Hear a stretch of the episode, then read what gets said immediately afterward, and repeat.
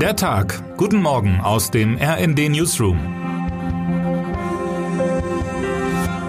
Es ist Freitag, der 15. September. In den vergangenen Monaten hat die letzte Generation immer mehr die Schlagzeilen übernommen, wenn es um das Thema Klimaschutz ging. Kaum noch wurde dagegen über Fridays for Future gesprochen. Vorbei die Zeiten, an denen Schülerinnen und Schüler jeden Freitag die Schule schwänzten, um für mehr Klimaschutz zu demonstrieren und damit ein großes Echo in der Bevölkerung fanden. Einzig Luisa Neugebauer, das Gesicht der Gruppe in Deutschland, schien die Bewegung in der öffentlichen Wahrnehmung aufrechtzuerhalten. Doch nun will sich Fridays for Future mit einem großen Knall zurückmelden. Mit Demonstrationen und Aktionen an mehr als 245 Orten in Deutschland will die Gruppe beim globalen Klimastreik den Druck auf die Regierungen erhöhen. Die Forderung ist klar. Der Kampf gegen die Erderwärmung muss schneller vorankommen. Die Einführung eines Klimagelds und die Verschärfung des Klimaschutzgesetzes sei dafür unausweichlich. Unterstützung kommt dabei auch von berühmten Künstlerinnen und Künstlern. In Hamburg spielt unter anderem live Herbert Grönemeyer auf der Kundgebung. In Berlin ist ein Auftritt der Popband Juli geplant. Doch auch aus der Wirtschaftsbranche, die häufig als Bremse für mehr Klimaschutz gilt, kommt Unterstützung. In Person von Marcel Fratscher, dem Chef des Deutschen Instituts für Wirtschaftsforschung. Gemeinsam mit den Verantwortlichen der Klimabewegung saß er Anfang September vor dem Kanzleramt und machte Druck auf die Regierung. Wissenschaftlerinnen und Wissenschaftler haben eine Bringschuld, begründet er nun im Interview mit dem Redaktionsnetzwerk Deutschland seine Teilnahme. Sie haben die Verantwortung, sich aus ihrem Elfenbeinturm herauszubewegen. Am globalen Klimastreik will er sich aber nicht beteiligen, im Gegensatz zu tausenden Teilnehmenden, die vor allem in den deutschen Millionenstädten erwartet werden. Wird der bislang noch kalte Konflikt um Taiwan bald heiß? Seit Monaten schon droht das große China dem kleinen Inselstaat, den es als Teil der eigenen Nation betrachtet. Immer wieder lässt China vor der Küste Taiwans die Muskeln spielen, führt Militärmanöver in unmittelbarer Nähe des Landes durch, testet aus, welche Reaktionen auf welche Provokationen folgen. Gestern früh war die Provokation besonders groß. Insgesamt 68 Flugzeuge Chinas und 10 Schiffe sind am Donnerstagmorgen Morgen laut Angaben des Verteidigungsministeriums in Taipeh im Grenzgebiet entdeckt worden. 40 Flugzeuge sollen sogar in die Luftverteidigungszone im Süden Taiwans eingedrungen sein.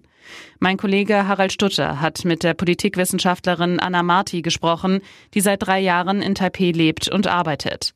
Nervosität spüre ich bei den Menschen nicht, berichtet Marti. Es gehört mittlerweile zum Status quo. Immer wieder provoziere China den Inselstaat. Alles, was sich ändere, sei die Anzahl der Flugzeuge, erzählt die Politikwissenschaftlerin.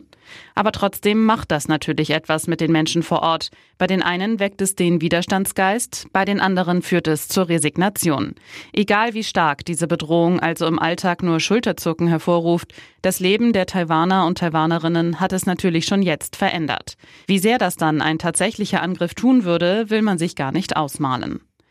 Am Abend wird in Berlin der Deutsche Schauspielpreis vergeben. Bei der Preisverleihung ab 19.30 Uhr werden zahlreiche Filmschaffende und Schauspielerinnen und Schauspieler als Gäste erwartet.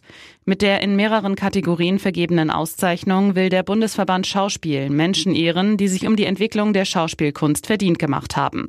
Der Ehrenpreis für das Lebenswerk geht an die Schauspielerin Thekla Carola Wied.